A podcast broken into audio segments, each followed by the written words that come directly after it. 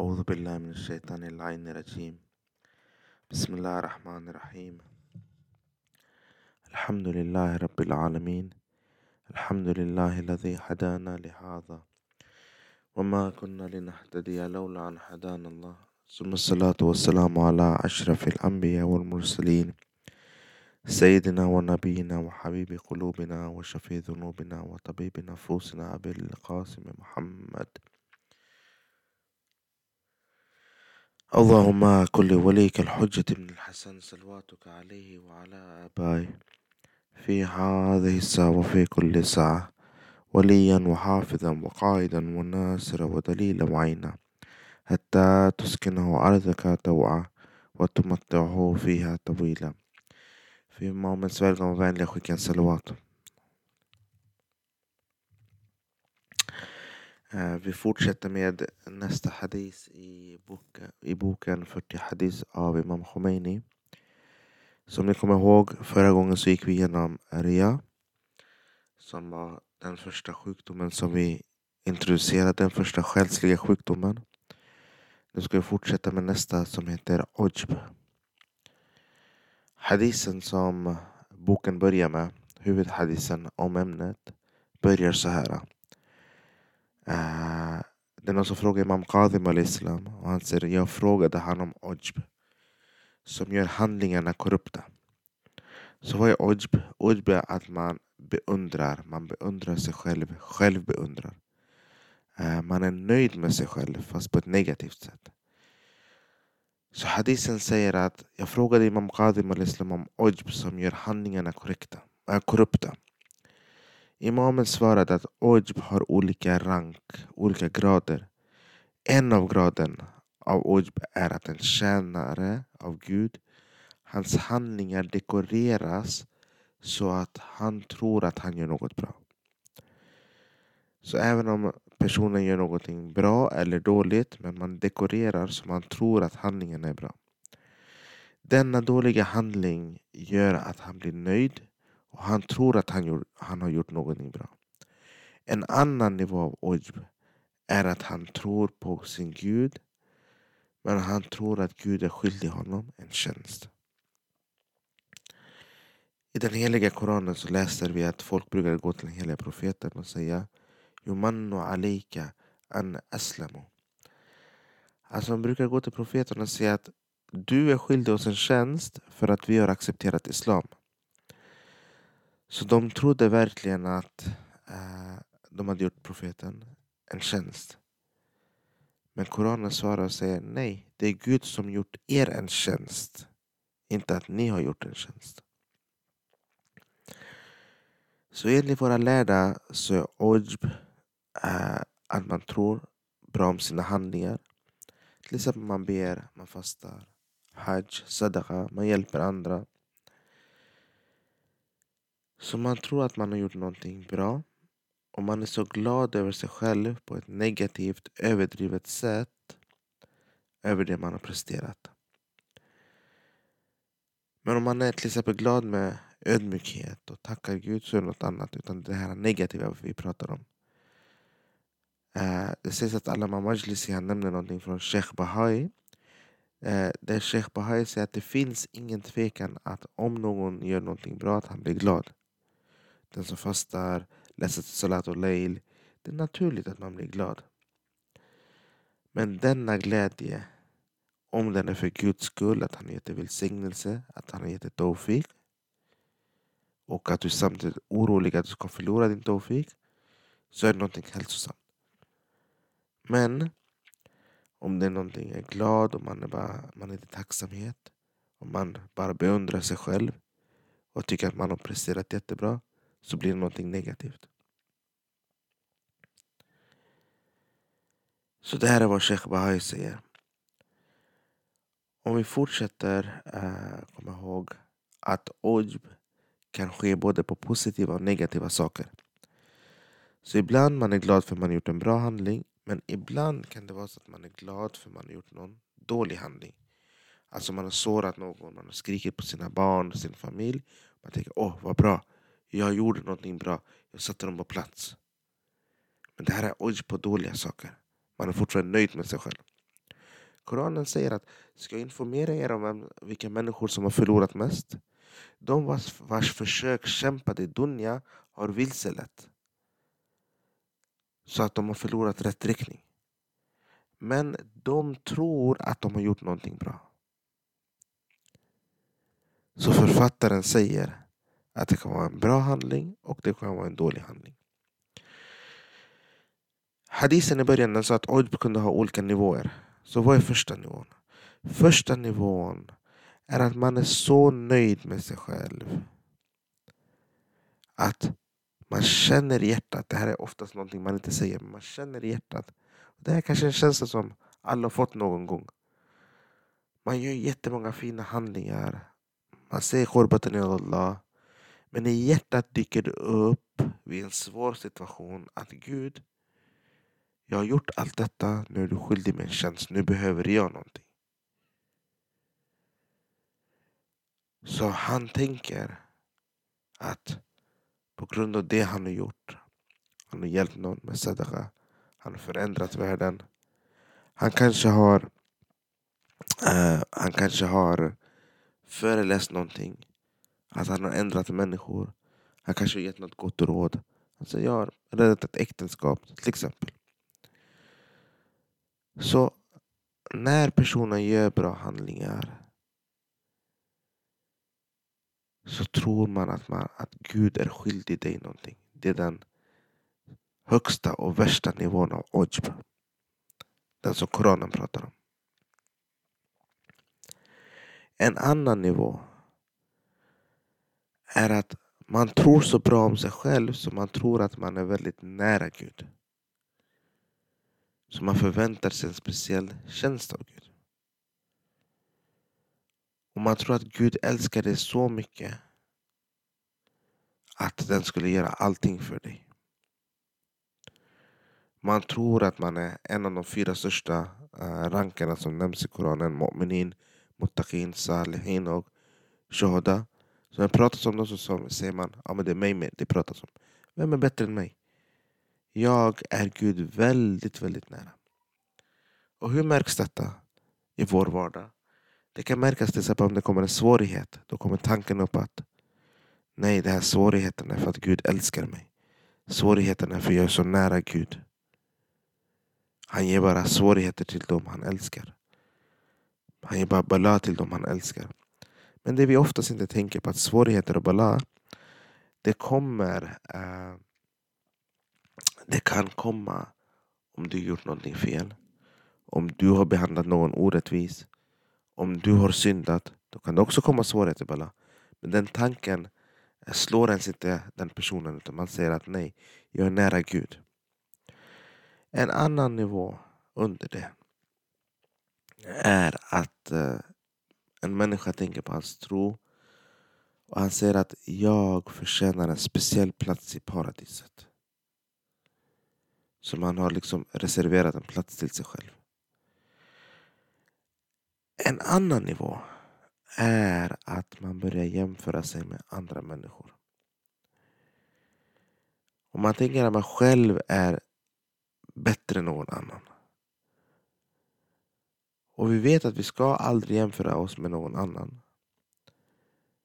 För att du vet inte vem den andra personen är. Och varför ska du döma andra och försöka göra Guds jobb? Ayatollah Shahbadi, han brukade säga att i ditt hjärta, okej okay, inte verbalt, i ditt hjärta, anklaga ens inte en kafir.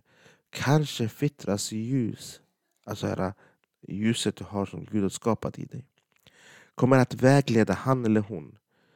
Men din anklagelse kommer göra att ditt slut kommer vara dåligt. Så även en kafir kan bli vägledd. Varför sitter vi här och dömer? Amral bil ma'ruf och nahyan al munkar. Han handlar inte om att anklaga någon. Han handlar inte om att se ner på någon.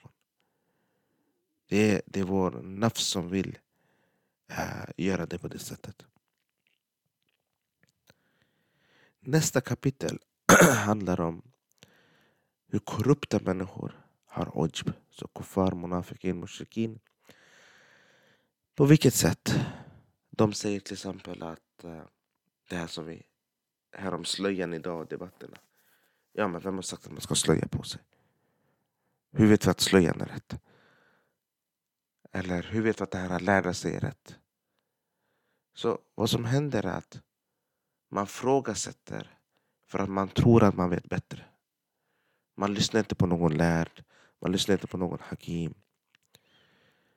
Och istället för att, okej, okay, man kanske inte gör en bra handling själv. Men man sitter och kritiserar och anklagar andra för handlingar. Ja, ah, vad löjligt. Vadå ber fem gånger om dagen? Jag ber i hjärtat. Jag tycker det funkar för mig. Det är okej. Okay. Alla kan be på det sättet de vill. Men anklaga inte de som gör rätt eller vill följa. Så det här är också någonting som kan dyka upp. Vi måste veta att shaitan, han är inte dum. Okej, till att börja med. Shaitan, hur påverkar han oss? Han påverkar oss genom våra tankar. Så han kan inte göra någonting fysiskt med oss. Men han är inte dum. Som du som person till exempel är muttaqi, så kommer man aldrig säga att gå och mörda någon. Gå och vara otrogen. Nej, han vet att du aldrig kommer göra detta. Hur kommer han lura dig? Han kommer säga till dig att gå och göra mustahab-handlingar. Gå och läs nawafilböner. Läs Koranen extra. Och sen när du gör det så kommer en person komma framför dig till exempel. Det är ett sätt han gör. Som har kanske sämre akhlaq. Kanske inte gör lika många mustahab, han, han, eh, mustahab-handlingar. Och sen så viskar shaitan. Mashallah. Du gör alla dessa handlingar. Nawafil. Läser Koranen extra. Salatul Layl. Vakna upp till fajrbönen i tid. Men kolla på den här andra personen.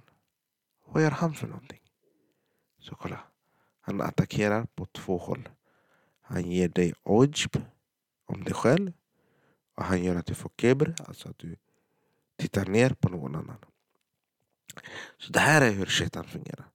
Genom att plantera in sådana här idéer. Imam Sadiq alayhi salam säger i en hadith att sannoliken vet Allah subhanahu wa ta'ala att synda är bättre än ojb. Kolla. Synda är bättre än ojb. Varför? För att när du syndar och när vi syndar så krossas vårt hjärta. Vi får dåligt samvete. Vi vänder oss till Gud och vi gör istighfar. Vi ångrar oss. Vi kanske sätter en plan på att aldrig göra det här igen. Men när det gäller ojb, vad händer då? Då är vi nöjda. Tänker vi nej, jag har gjort någonting bra. Så att vi vänder oss inte till Gud när vi har ojb. Det finns handlingar inom akhlaq som förstör oss helt. Som förstör, förstör vår framgång. Som förstör vår lycka. Som dödar vår själ. Och ojb är en av de sakerna.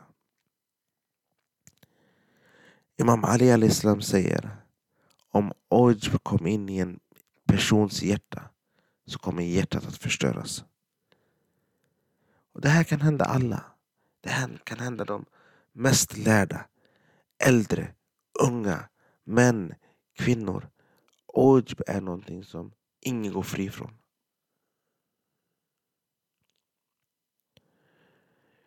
Allah subhanahu wa ta'ala säger till profeten Daud att ge bra nyheter till syndfulla personer och varna dem som är siddiqin. Okej. Okay. Och det var det jag nämnde tidigare att det var nabiin, shuhada, siddiqin och salihin. Så de fyra högsta nivåerna. Så profeten Daud frågade Gud att Herre, hur ska jag ge bra nyheter till dem som syndar och varna dem som är siddiqin? Gud svarade om att ge glada nyheter till dem som är syndat. Att jag har accepterat deras tauba och jag förlåter dem. Men varna siddiqin att om de blir nöjda över deras handlingar så finns det ingen tjänare som jag kommer ta till räkenskapen och de kommer inte passera. som siddiqin får ujb, så kommer de inte kunna passera räkenskapsåren. Och ni vet de här stationerna eh, efter livet. Om det bara hade varit för Guds adalat, för Guds rättvisa, så hade ingen av oss passerat detta. Men det är på grund av hans rahma, hans kärlek, som gör att vi kanske kommer passera detta. Så ujb är väldigt destruktiv. Och ni vet att varje synd eh, får en form i nästa värld.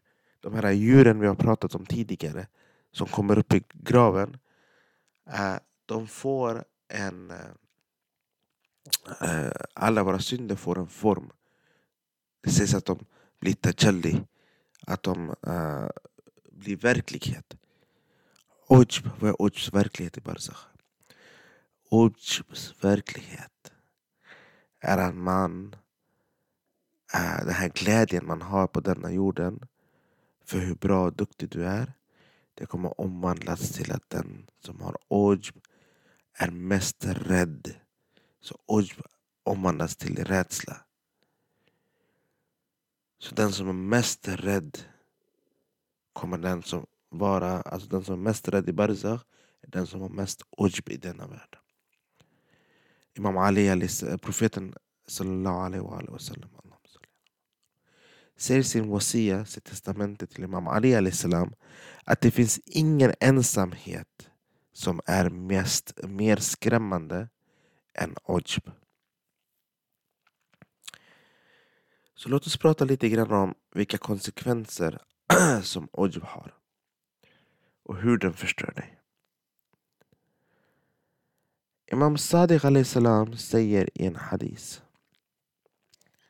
att shaitan sa att om jag lyckas göra tre saker så kommer jag lämna den här personen. Jag behöver inte göra något mer på den här personen. Nummer ett, om personen ser sina handlingar som att vara många. Det vill säga att om vi gör någonting så ser vi, oh, så många handlingar, så bra saker vi har gjort. Nummer två, om han glömmer sina synder. Så när vi syndar så tänker vi, jag har inte gjort någonting. Men vi kollar på alla andra synder, men inte på våra egna synder. Och nummer tre, och när ujb kommer in i honom. Så destruktiv är ujb. Alltså när ujb kommer in i en person så säger shaitan, jag behöver inte göra något mer jobb på honom. Jag lämnar personen. Och personen är i min kontroll. Musa alayhi salam, han pratade om shaitan och han frågade shaitan, informera mig om de synder som söner av Adam kommer göra och som gör att jag har kontroll över dem. Shaitan sa att jag kommer kontrollera söner av Adam om han är nöjd med sig själv och han tror att hans goda handlingar är många och synder är små. Så första konsekvensen är att shaitan kommer inte behöva jobba på dig.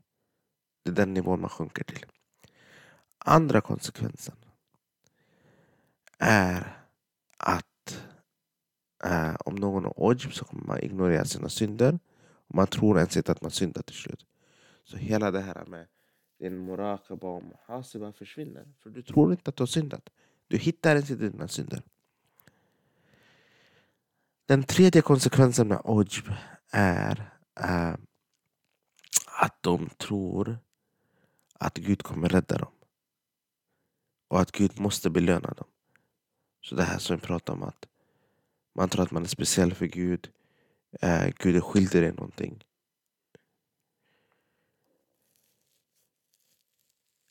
Ett annat problem är att man förnedrar andra och man ser inte bra i andra utan man ser bara dåligt i andra, så det gör att du tittar ner på andra. Så ujb i sig kan leda till andra sjukdomar. Det kan leda till ria, som vi pratade om i förra veckan. Alltså att du gör saker för att visa dig själv. Uh, ujb kan leda till kabr, att du ser ner på andra. Sen ujb är fröet som gör att alla andra dåliga egenskaper kommer. Det här fröet som du planterar inom dig själv, det gör att ett surt träd kommer växa och den kommer gro sura frukter.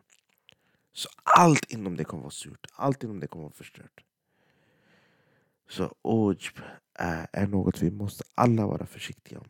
För att våra lärda ser att det här är någonting som alla verkligen kan få. Ingen är fri från det. Så vi måste vara försiktiga. Vi måste granska oss. Vi måste kolla våra handlingar. Är vi nöjda med dem? När profeten själv säger till Allah att vi har inte lärt känna dig på det sättet du förtjänar att bli lärd. Och vi har inte tillbett dig på det sättet du förtjänar att bli tillbett på. Så om profeten säger att jag kan, jag som är högsta ranken, kan inte be till dig på ett sätt som du förtjänar att bli bedd på. Varför tror vi för en minsta lilla sekund att våra handlingar är någonting som är bra? Och att det är på det sättet som de kan vara? Att våra böner är bra? Att vi är speciella? Som Koranen säger kapitel fyra, vers sjuttionio, att allt bra som kommer till dig är från Gud och allt dåligt som kommer är från dig själv. Så all ljus vi får är från Gud för att vi riktar oss mot honom. Men så fort vi riktar oss bort mot honom så har vi inget annat än mörker. Så vad är roten av ojb? Hur kommer ojb in i oss? Roten av ojb är hubbun nafs, hubbun zat, att du älskar dig själv så mycket. Och att älska oss är inte dåligt i sig. Vi ska älska oss själva på ett sätt, på ett positivt sätt. För Gud har skapat oss unik. Gud har skapat oss med kärlek. Gud älskar oss. Vi ska älska vårt liv. Men inte på det sättet att vi tror att vi har gjort någonting unikt. Att vi har gjort någonting stort i jobbet, skolan. Att vi har uppnått någonting. Inte på det sättet att vi inte kan se någonting bra i andra. Och ojb är så lurig att ni vet, ibland så säger man okej, okay, eh, ja men mitt barn har klarat detta. Man är nöjd över sitt barn. Och inte nöjd med mashallah och vad den lyckas mer. Utan nöjd att den har presterat någonting. Men barnet är egentligen bara en förlängning av dig själv. Så vad händer? Genom att skryta om sitt barn i sitt egna hjärta så har du ojb. Varför? För att det är egentligen dina prestationer du pratar om.